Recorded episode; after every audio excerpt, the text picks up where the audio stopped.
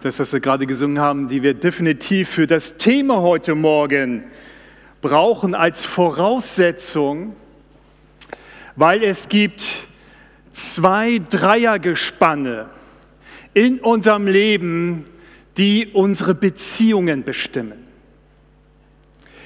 Sowohl im zwischenmenschlichen Bereich als auch im politischen, größeren, übergeordneten Bereich gibt es zwei Dreiergespanne und ein Teil davon haben wir schon in den letzten beiden Gottesdiensten gehört. Das erste ist, erste Dreiergespann beginnt mit Stolz. Und aus Stolz haben wir gehört, kommt, wenn unser Stolz verletzt wird, wie reagieren wir dann drauf? Zorn, Ärger, Wut. Also aus Stolz, verletztem Stolz entsteht Zorn. Was ist, wenn wir zornig werden? Was kommt da meistens bei raus? Gutes, ne? Nein. Das Dritte, was dabei rauskommt, ist meistens der Streit. Oder? Wer kennt das nicht in seinem Leben? Ah, ihr seid so ehrlich, das finde ich richtig gut. Wir haben aber auch das, ein Teil schon des anderen Dreiergespanns uns angeschaut was ebenso in unserem Leben, in unseren Beziehungen vorhanden ist und wir auch immer wieder finden. Und das ist gut. Ansonsten würde wahrscheinlich keiner mehr hier sitzen, weil wir alle schon so kaputt wären. Und das andere Dreiergespann beginnt natürlich mit dem Gegenüber von Stolz, war, könnt ihr euch erinnern? Demut. Richtig. Oh, falsch. Ich wollte grün nehmen, weil das ist ja das, was eigentlich unser, nicht nur eigentlich, sondern das Leben hervorbringt. Demut. Und aus Demut kommt, das Gegenteil von Zorn war, letzten Sonntag, Besonnenheit. Richtig.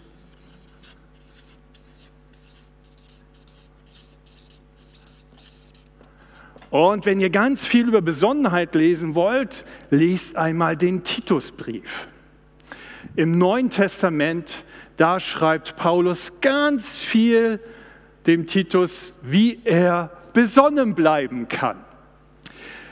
Das Gegenteil von Streit ist, und das ist das dritte, der dritte Teil in diesem Dreiergespann, Frieden stiften, nicht wahr?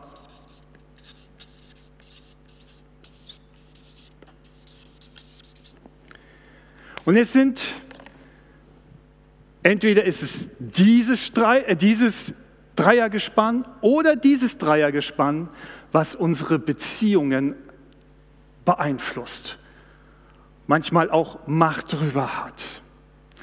Und bevor wir uns dem widmen, schauen wir uns mal ganz kurz vor allem das untere hier an. Streit und dann im Anschluss Frieden stiften.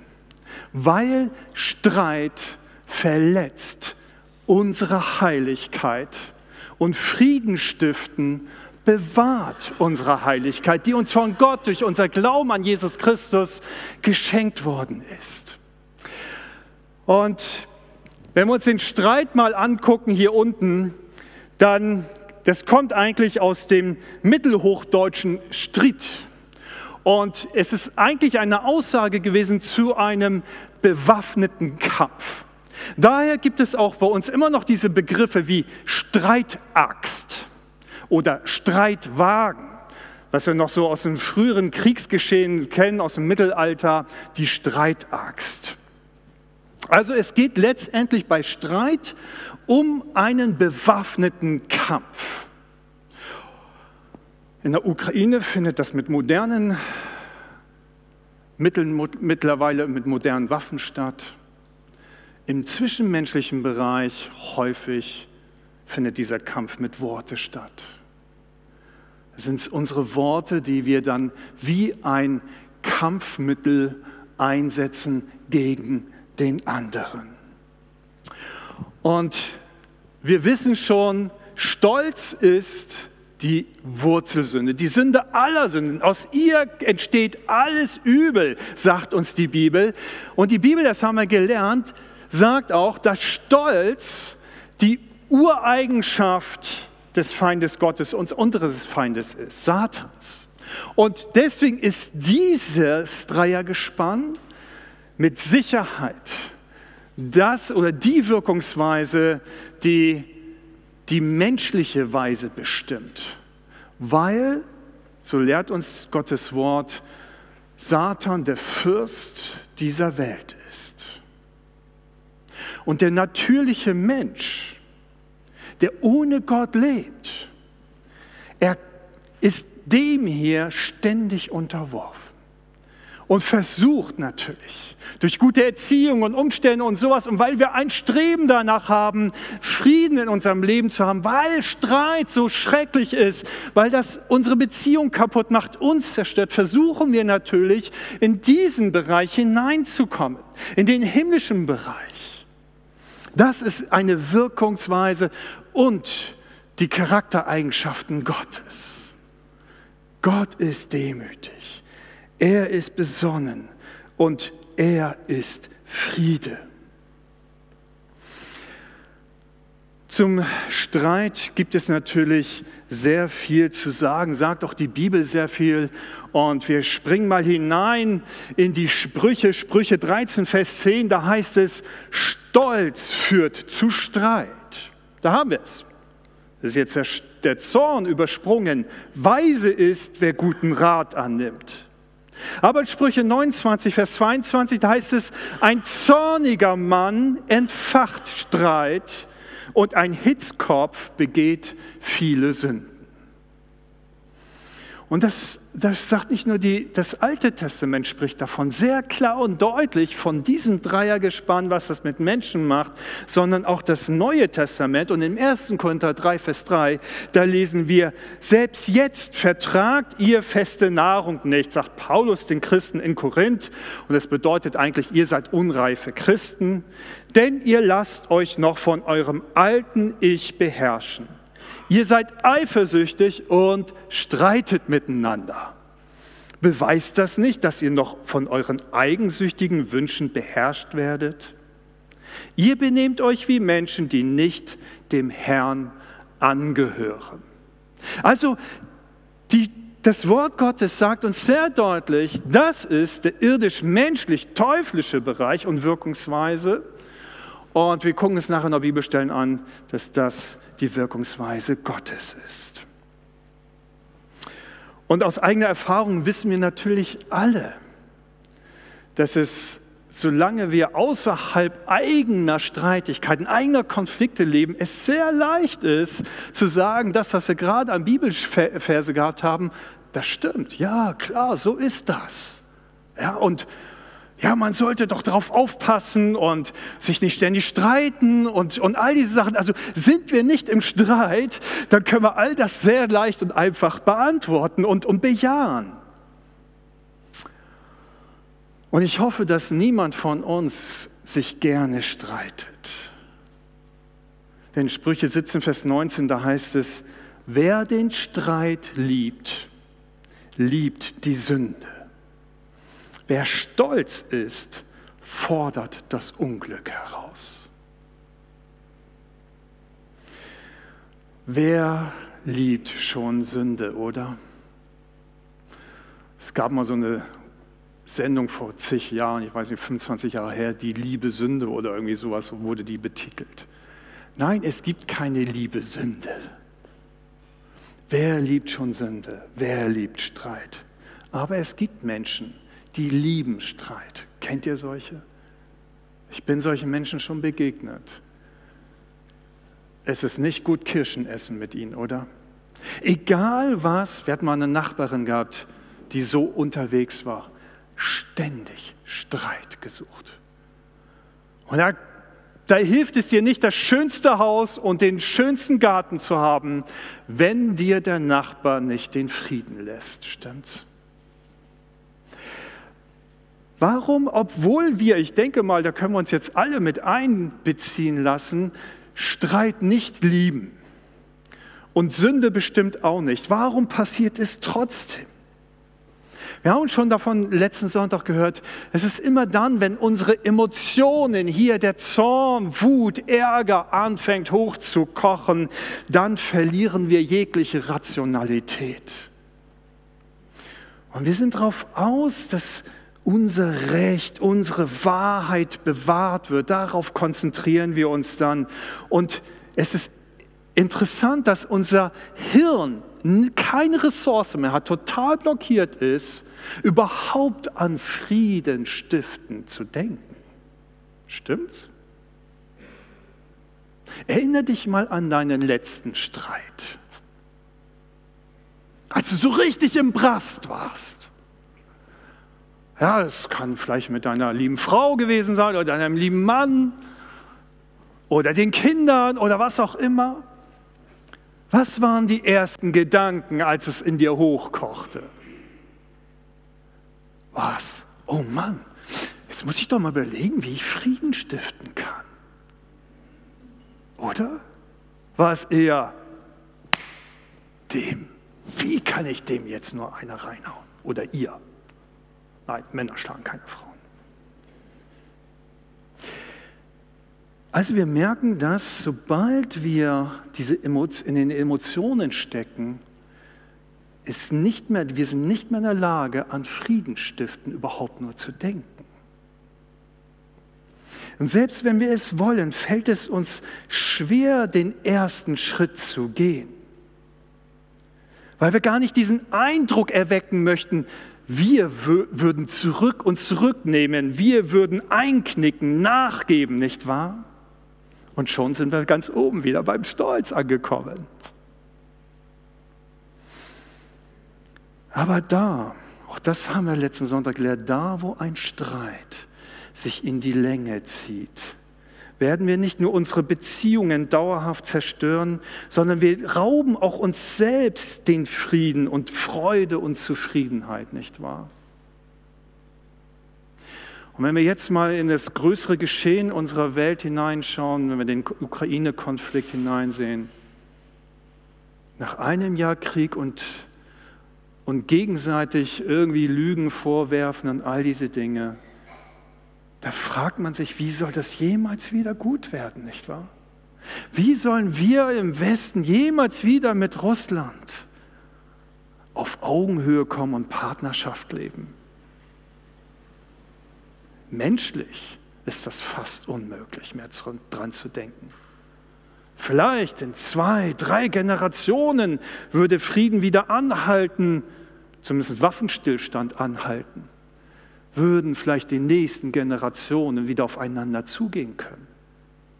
So wie wir es jetzt mit unseren Nachbarn, den Franzosen, wieder können. Wir haben liebevolle, liebe Franzosen bei uns. Schön, dass ihr da seid. Wir lieben euch.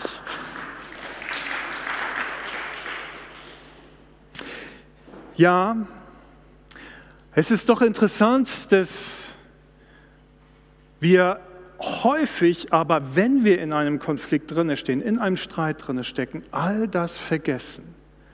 Auch das, auch nicht dran denken, was das dann wohl in der Zukunft mit uns machen wird. Und so heißt es dann Galater 5, Vers 15, doch wenn ihr euch ständig zankt und übervorteilt, statt einander mit Liebe zu begegnen, dann passt auf, denn sonst vernichtet ihr euch noch gegenseitig. Luther sagt, pass auf, dass ihr euch nicht gegenseitig auffresst. Ja. Aber ganz ehrlich, wer von uns denkt daran, wenn du erstmal im heißen Konflikt drinne stehst? Da denkst du nicht an die Zukunft, wie es dir gehen wird und ob diese Beziehung jemals wieder zu kitten ist. Aber wir wissen, Streit gibt es, solange es Menschen gibt. Stolz, Neid, Eifersucht, Meinungsverschiedenheiten, all das gibt es ab dem ersten Tag der Menschheit. Adam und Eva stritten sich doch tatsächlich mit Gott. Gott, die Frau, die du mir gegeben hast, Die ist schuld, dass ich jetzt hier sündige, gesündigt habe. Nein, nein, nein, nein, ich bin nicht schuld. Die Schlange Gott, die du geschaffen hast, die ist schuld, dass ich gesündigt habe. Ja? Erinnert ihr euch dran? Schon die ersten Menschenpaar stritt mit Gott. Unglaublich. Und das setzte sich fort ins, durchs Menschengeschlecht. Kain und Abel stritten miteinander. Abraham und Lot stritten miteinander. Mose und, und, und Pharao stritten miteinander. Jesus stritt mit der religiösen Führungselite. Der heilige Paulus und der heilige Petrus stritten miteinander. Und auch wir streiten miteinander, nicht wahr? Streit ist scheint ein Teil unserer natürlichen, unseres natürlichen Wesens. Das gehört irgendwie scheint zu uns. Und interessant, wir sind da drinnen so Meister, dass wir nicht einmal einen anderen zum Streiten brauchen. Wir liegen ja sogar mit uns selbst ganz häufig im Streit, nicht wahr? Da hast du dir vorgenommen, abzunehmen, wirst zum Kaffee eingeladen und da steht die wunderbare Schwarzwälder Kirschtorte, die ihr ja alle so liebt. Und schon hast du den Streit in deinem Herzen. Abnehmen, Sahnetorte. Abnehmen, Sahnetorte. Was mache ich jetzt? Sahnetorte, genau.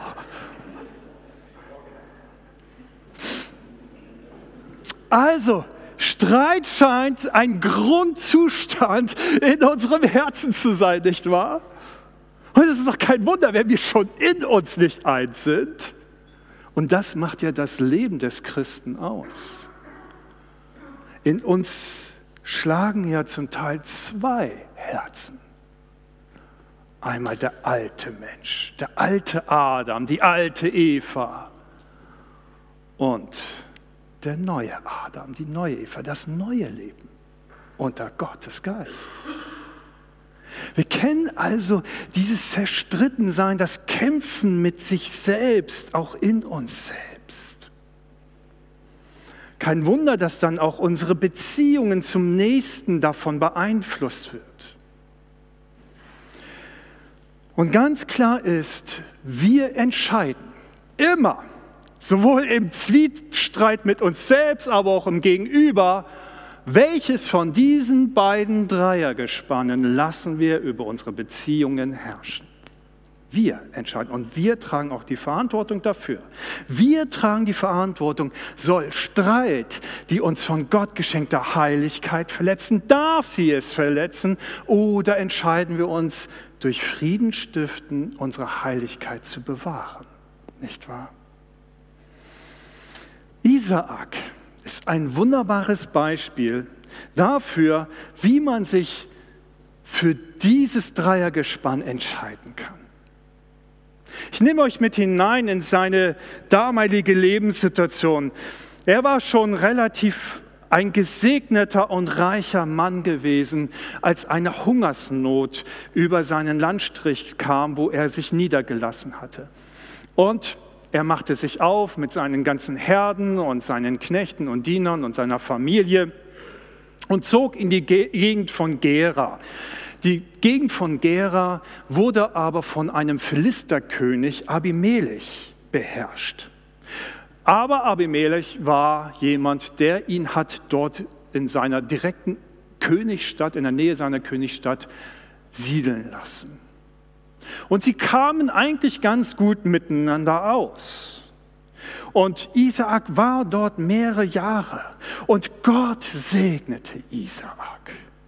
Isaak wurde in dieser Zeit sehr reich. Seine, er fuhr große Ernten ein und seine Herden vergrößerten sich. Und er stellte immer mehr Leute ein, die ihn und seinen Besitz verwalten und unterstützen sollten. Und er wurde so groß, dass der Philisterkönig Abimelech Angst vor Isaak bekam und ihn bat, doch von ihm wegzuziehen, denn du bist uns zu groß geworden. Isaak tat das. Er nutzte in der Situation nicht seine Größe und Stärke aus, sondern er ging weg und sagte, ja, ich will dich nicht bedrohen. Ukraine, Russ Westen, Russland, könnte man jetzt mal so einen kleinen Nebenfingerzeig haben. Ich will dich nicht bedrohen mit meiner Größe, ich ziehe mich zurück. Und so ging er los und er kam in eine Gegend, wo kein fließend Wasser war und er fing an, einen Brunnen zu graben, besser gesagt natürlich. Seine Leute gruben einen Brunnen. Und dann kamen die Philister und stritten mit ihm um diesen Brunnen. Und es war sogar ein Brunnen mit lebendigem Wasser, also ein Quellbrunnen. Und was macht Isaak? Er hätte die Macht und die Größe und die Stärke gehabt, sich durchzusetzen gegen die Philister, gegen diese anderen Hirten. Aber er tut es nicht. Er nennt diesen Brunnen Esek, Streit, und zog von dort weg und grub einen neuen Brunnen. Man nennt Isaac auch den Brunnenbauer. Aber auch da kamen dann die Philister hinterher. Und auch dort stritten sie mit ihm um diesen neuen Brunnen, den er wieder gegraben hat. Und Isaak nennt ihn Anfeindung. Was macht er nun? Greift er zu den Waffen, zur Streitaxt, zum Beil und putzt sie weg? Die Philister hätte er gekonnt. Nein, Isaak zieht weg. Auch das zweite Mal zieht er davon. Und da, wo er sich dann niederließ, grub er wieder einen Brunnen. Und da ließen ihn die Philister zufrieden und er nannte diesen Brunnen Rechoboth. Freier Raum heißt das übersetzt. Was für ein Beispiel, oder? Ein Mann, der alle Mittel hätte und alle Macht hatte, dieses ganze Land einzunehmen, besteht nicht auf sein Recht, nicht auf seine Stärke, sondern zieht sich zurück, Mal für Mal. Und was erntet er dadurch? Segen. Es ist interessant, dass sofort, dann gleich in der Folge danach, er weiterzog bisschen später, und Gott ihm wieder begegnete, ein zweites Mal. Und ihn segnete und ihm versprach, das, was ich deinem Vater Abraham an Segen zugesprochen werde, habe, dass ich aus dir ein großes Volk machen werde, das gilt auch dir und deiner Familie. Und Isaak wurde über alle Maßen reich gesegnet. Und es wurde so, es wurde so heftig, dass der Philisterkönig Abimelech zu ihm hinterherzog, um mit ihm einen Friedensvertrag zu schließen. So sehr schlotterten ihm die Hosen vor Angst, weil er wusste, er liegt eigentlich oder lag im Unrecht und seine Leute. Und daraus dürfen wir uns ein Vorbild nehmen, ähm, wirklich diese, auch eine Aufforderung, es lohnt sich, Friedenstifter zu sein, den Frieden zu suchen in jeder Situation. Und weil es natürlich eine Charaktereigenschaft Gottes ist. Deshalb verwundert es uns ja auch nicht, dass der Prophet Jesaja über Jesus aussagt in Kapitel 9, Vers 6, denn uns ist ein Kind geboren, ein Sohn ist uns geschenkt, er wird die Herrschaft übernehmen, man nennt ihn wunderbarer Ratgeber, starker Gott, ewiger Vater, Friedensfürst. Er wird seine Herrschaft weit ausdehnen und dauerhaften Frieden bringen. Und wer in der Bibel gut unterwegs ist, bewandert ist, weiß und erinnert sich in Galater 5 die Aspekte des Geistes Gottes, unter denen auch Frieden steht. Also Frieden ist die Eigenschaft, eine Eigenschaft des Charakters Gottes. Und deswegen ist es auch kein Wunder, dass Gott Isaak segnete über jedes Maß hinaus. Möchtest du also den Segen Gottes im Überfluss haben in deinem Leben? Dann stifte Frieden. Werde zu einem Friedenstifter. Fang an, dass wirklich der Geist Gottes mit seinem Charakter des Friedens durch dich hindurch zu den Menschen um dich herum wirken kann und sich ausbreiten kann. Und interessant ist, dass sich das sogar in den Kriegsgesetzen Gottes aus, ausgewirkt hat. Wir lesen nämlich in 5. Mose 20, Vers 10, für die Vorbereitung zur Landeinnahme, da sagt Gott dem Volk Israel, zieht ihr gegen eine Stadt, um sie anzugreifen oder auch zu unterwerfen, kann man da übersetzen, dann macht den Bewohnern zunächst ein Friedensangebot. Also selbst die Kriegsgesetze, die Gott Israel gab, beinhalten, versuche erst Frieden zu stiften, weil es sein Wesen ausmacht. Also selbst wenn Feinde dir begegnen und Streit mit dir suchen, sollen wir versuchen, Frieden zu stiften.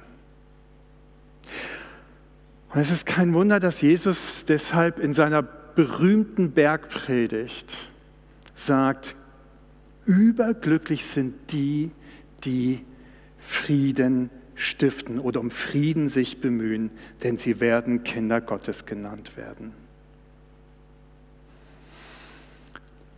Und wenn wir wieder zurückspringen in den Galaterbrief, den Paulus an die Christen in Galatien schreibt, dann gehört genau das zu einem, sage ich mal, zu unserer Grundausstattung eines Kindes Gottes, Frieden stiften zu wollen.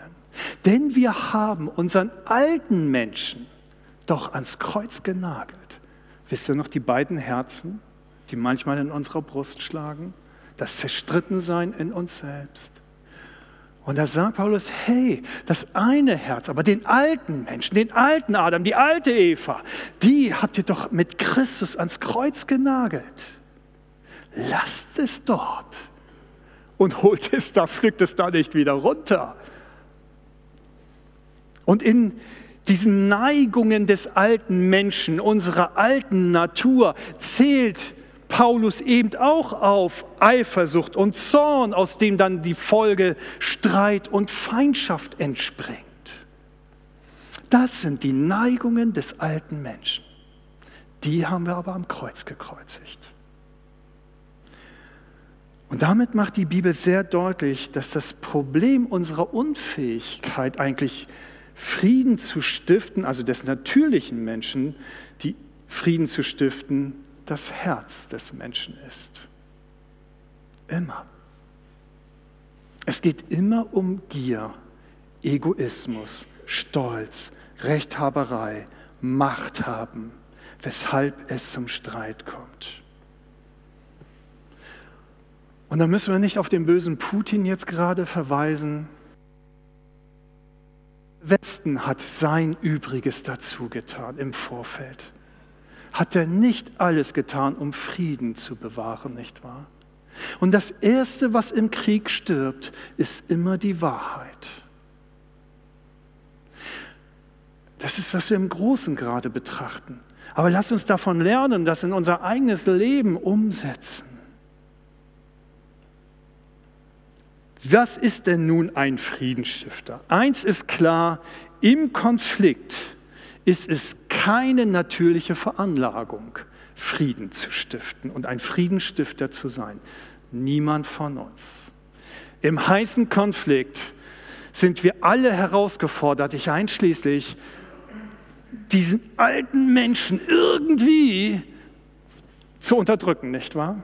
Dass der nicht wieder aufspringt. Ja, wie so ein, wie so ein, so ein Springmichel aus, aus, aus, aus so einer Box. Ja, du machst den Deckel auf und plopp, kommt dann dieser Springmichel raus. Schade, dass ich kein Zuhause hätte, hätte ich den gerne mitgebracht. Aber genau das passiert, wenn wir in einen Konflikt geraten, in einen Streit geraten, wenn Ärger unser Herz erfüllt, dann kommt dieser alte Mensch wie so ein Springmichel raus und sagt, jetzt gebe ich es aber so richtig. Es ist nicht unsere natürliche Veranlagung, ein Friedensstifter zu sein. Es ist etwas, das nur Gottes Geist uns geben kann. Und deswegen sagt, macht Jesus auch deutlich in Johannes 14, Vers 27, meinen Frieden gebe ich euch, nicht einen Frieden, wie die Welt gibt, gebe ich euch. Also Jesus wusste, es gibt einen ein, ein, ein Frieden halten, Frieden bewahren, eigentlich ein Verhindern von Krieg ist es mehr als ein Frieden stiften, was die Welt zwar auch irgendwie fertig bringt, aber leider nie auf Dauer. Echten, wahren Frieden kann nur von Gott kommen, von seinem Thron, weil er der Friede ist. Und so ist ein biblischer Friedensstifter eben Jemand, der nicht nur einfach eine oberflächliche Gelassenheit an den, im Alltag zeigt. Das kann der natürliche Mensch ohne Gott genauso. Und es geht auch nicht darum, Schwierigkeiten zu vermeiden, Frieden um jeden Preis hinzubekommen. Das ist kein biblischer Friedensstifter. Denn wenn ich Frieden um jeden Preis erlangen möchte, dann verkaufe ich als allererstes dabei die Gerechtigkeit und das Recht. Schafft fast schon ein Widerspruch, nicht wahr? Also was ist ein Friedensstifter nach biblischem Maßstab? Es bedeutet auf jeden Fall nicht, dass ich ein netter Mensch bin, der immer alles besänftigt und alles beschwichtigen möchte. Der nie Stellung bezieht, der also immer zu schlaff und nachgiebig ist. Das ist kein biblischer Friedensstifter. Das ist meistens nur ein Streit oder ein Krieg rausschieben, den Status quo halten aber nicht wirklich Probleme lösen, nicht wirklich Konflikte lösen. Ein biblischer Friedensstifter ist also jemand, der aktiv Konflikte löst und Probleme auch angeht. Und das kann sein, wie Isaak, eher in der passiven Reaktion oder Aktion, oder aber auch aktiv. Ich benenne das, was zum Streit führt, aber mit einer anderen Herzenshaltung. Ich benenne Unrecht und Sünde und ich rufe auf zur Umkehr. Das ist ein biblischer Friedensstifter. Matthäus 5, Vers 9 heißt es ja noch einmal, glücklich sind die, die sich um Frieden bemühen, denn sie werden Kinder Gottes genannt werden. Und eine Grundvoraussetzung für unseren Frieden, für einen Friedensstifter nach biblischem Maßstab ist der Vers davor, nämlich ein reines Herz zu haben. Ich kann nur Frieden stiften, wenn ich selbst als Friedensstifter ein reines Herz habe. Und ein reines Herz ist frei von Stolz, ist frei von Zorn und Neid und Gier. Nur wenn ich spüre in meinem Inneren, das ist etwas, was mich jetzt nicht treibt, sondern ich bin wirklich frei davon, auch von dem kleinsten Funken Ärger. Erst dann habe ich die Grundvoraussetzung, die geistliche Grundvoraussetzung zu einem biblischen geistlichen Friedenstifter werden zu können. In einer konkreten Situation. Denn das bedeutet, ich bin frei davon, meinen eigenen Vorteil zu suchen. Danach zu fragen, was kommt für mich dabei raus? Wo bleibe ich in dieser ganzen Sache? Wo geschieht mir recht? Sondern es wird mir dann darum gehen, die Beziehung mit dem anderen, zu dem anderen retten zu wollen. Das wird mein Anliegen sein. Ja, den anderen selbst eben wieder als Mensch wahrzunehmen und nicht mehr als Feind. Denn das passiert in einem Streit und Konflikt. Ich entmenschliche den anderen und stülpe ihm das Stigma, das ist mein Feind auf und einen Feind, der unpersönlich ist, der menschlich ist, das fällt mir sehr viel leichter, ihn zu bekämpfen. Aber wenn ich in eine neue Haltung reinkomme des Friedens, dann sehe ich den anderen wieder als hier in der Gemeinde als Bruder und Schwester. Dann sehe ich den anderen, dem anderen wieder meine liebe Frau, meinen lieben Mann, der, der mir doch eigentlich oder die mir doch eigentlich wohlgesonnen ist. Und ich fange wieder an, darauf meine, mein, meinen Fokus zu legen. Ich, ich, ich sehe meine lieben Kinder, die eben nicht nur kleine Teufel sind, sondern wunderbare, von Gott geschaffene Geschöpfe, die mir eine Zeit lang anvertraut sind die ich hegen und pflegen und gut erziehen kann. Vor allem, ich hoffe, in der Ehrfurcht vor Gott, dass sie selbst einmal Friedenstifter werden.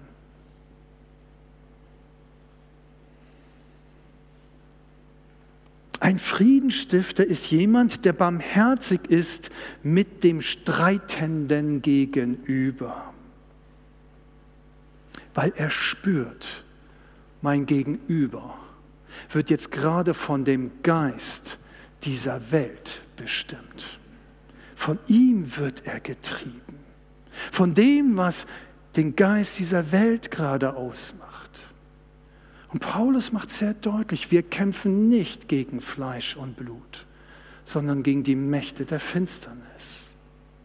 Das ist die Perspektive, die ein Friedenstifter nach Gottes Wort in seinem Herzen wieder einnehmen kann bevor überhaupt Frieden stiftet. Der weiß und daraus lebt, es gab auch einmal jemanden, der mir Frieden gebracht hat, nicht wahr? Und das muss die Grund, das Grundwissen, das Grundspüren in unserem Herzen sein. Jesus ist gekommen, um uns Frieden zu stiften, zwischen uns und dem himmlischen Vater, zwischen uns und Gott. Und das ist die eigentliche Voraussetzung, wie wir überhaupt selbst zu Friedenstifter werden können, wie wir all das eigene, das alte Menschsein überwinden können, eben aus der Erfahrung, dass uns selbst Frieden von Gott geschenkt wurde. Er hätte das ganz anders machen können. Und es ist genau diese innere Erfahrung, von Gott her angenommen und Frieden bekommen zu haben, die uns letztendlich in die Demut bringt. In dieses sich selbst für geistlich arm halten, wie Jesus in Matthäus 5 die Bergpredigt eröffnet. Also sich selbst als erlösungsbedürftig halten, als geistlich unzulänglich, dass wir Gott eben nichts anbieten können und uns seine Vergebung erarbeiten könnten oder verdient hätten. Es ist diese innere Grundhaltung des Herzens, die absolut Voraussetzung dafür ist, dass wir zu biblischen Friedensstifter werden können, um Kinder Gottes genannt zu werden. Und so können wir also sagen, dass ein biblischer Friedensstifter, der diesen Weg geht in seinem Leben und in seinen konkreten Situationen, immer derjenige ist, der zuallererst danach sucht, Gott zu ehren, nicht sich selbst, Gott zu ehren, der sich von sich selbst lösen kann, um Gott die Ehre zu geben. Wie kann uns das nun in der Praxis gelingen? Woran können wir denn erkennen, dass wir diese Herzenshaltung eines Kindes Gottes haben? Und das Erste ist, es dauert nicht lange, drei Punkte. Das Erste ist nicht zornig reagieren. Man kann auch sagen, den Mund halten. In Jakobus 1, Vers 19 heißt es, jeder Mensch soll schnell sein im Hinhören langsam aber im Reden und erst recht langsam zum Zorn. Also der erste Schritt ist, kommt so in einen Konflikt rein, kommt der Springmichel wieder raus, heißt es, Klappe halten. Halt doch einfach mal den Mund. Fang nicht an, gleich sofort dich verteidigen zu wollen. Und ich muss ehrlich sagen, liebe Geschwister, da bin ich genauso herausgefordert wie ihr auch. Und das gelingt mir bei weitem nicht immer. Auch ich habe diesen Springmichel manchmal immer noch in mir. Wir werden angegriffen, es werden, wir werden irgendwelche, irgendwelche Anwürfe werden gegen uns gemacht und wir reagieren sofort mit Verteidigung, anstatt einfach erstmal den Mund zu halten und nur zu hören. Es ist so schwierig. Aber wie würde die Welt aussehen, wenn wir alle es schaffen würden, unsere Zunge zu beherrschen, nicht wahr? Kein Wunder, dass Gott die Aussage macht, wer seine Zunge beherrscht, ist ein vollkommener Mann oder vollkommene Frau. Und deswegen führt der Weg zum Friedensstifter immer über die Beherrschung der eigenen Zunge und des eigenen Zorns.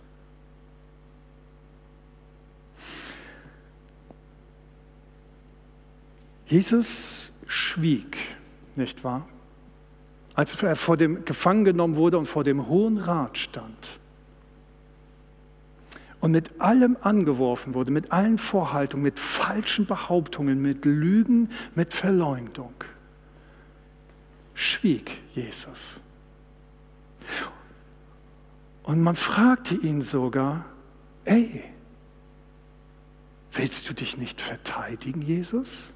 Was sagst du zu dem, was sie dir vorwerfen? Und Jesus schwieg. Bis zu dem Punkt, wo der Hohepriester ihn fragte nach der Wahrheit.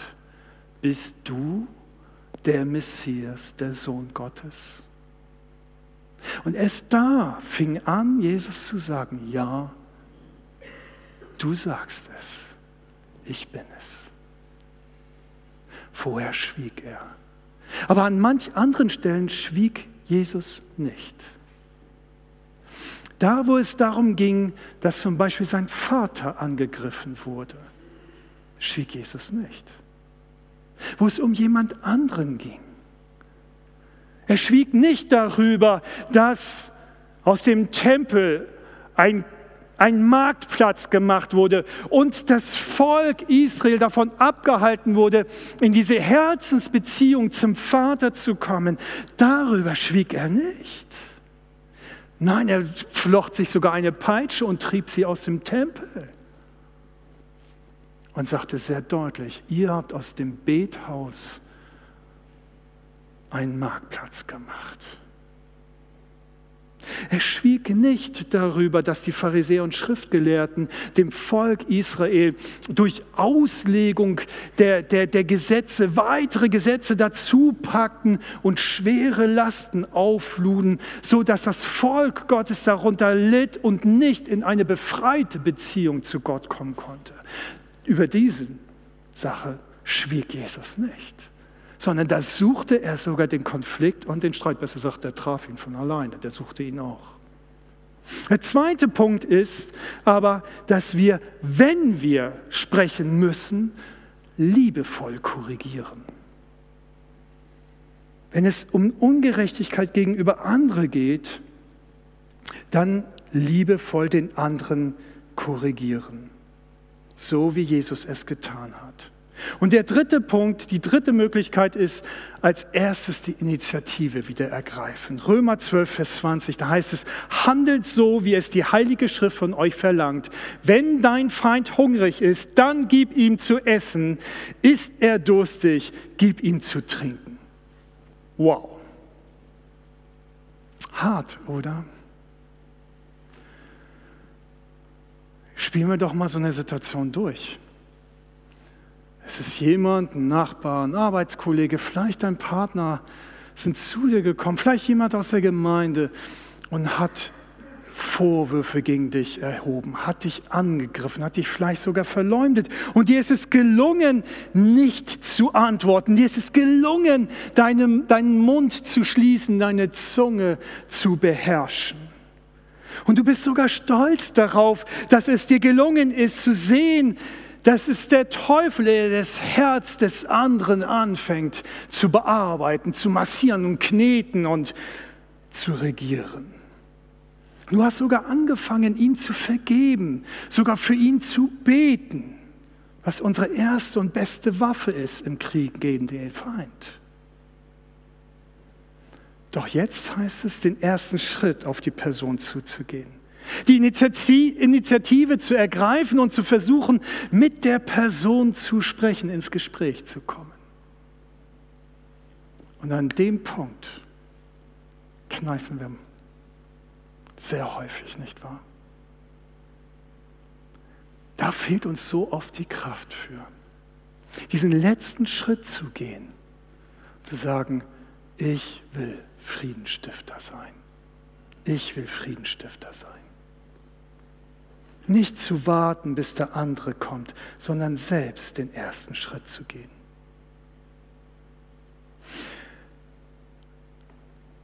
Das bedeutet, Friedenstifter zu sein, unsere Heiligkeit zu bewahren. Und ich sage, es gibt kein größeres Bekenntnis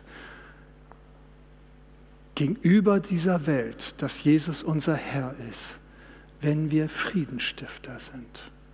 An der Liebe untereinander erkennt die Welt, dass wir seine Kinder sind, nicht wahr? Daran erkennt man. Möchtest du also in deiner Umgebung Jesus bekannt machen und bekennen, dass er der Herr ist über dein Leben, dann werde zum Friedenstifter. Und Gott bekennt sich oder Jesus bekennt sich vor dem Vater auch zu dir. Das ist seine Verheißung. Ich komme zum Ende. Kommt schon mal nach vorne.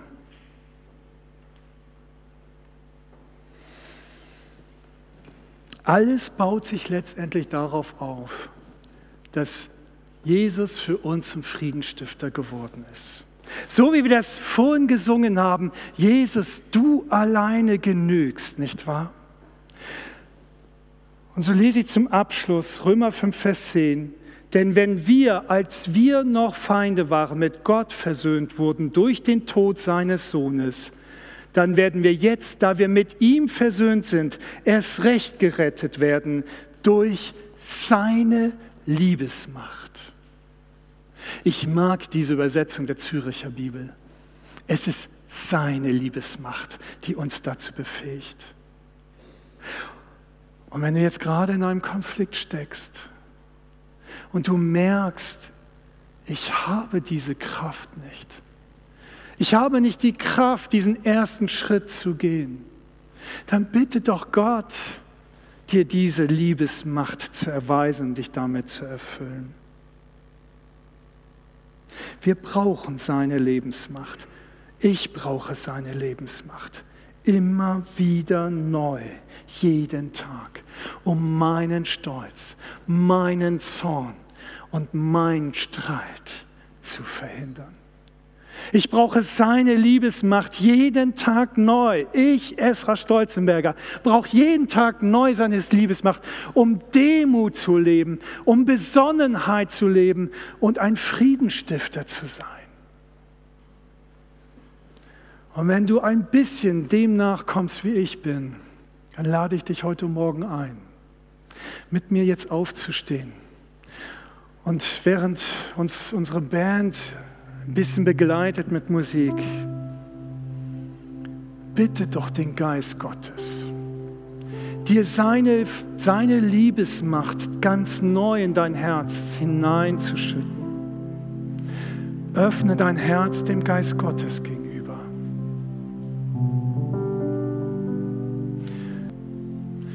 Und wenn du merkst, da ist eine bittere Wurzel mittlerweile in deinem Herzen, in irgendeinem Konflikt, irgendeinen Streit.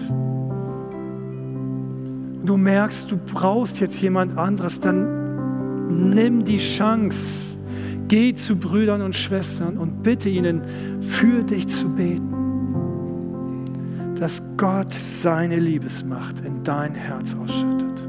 Seid gesegnet.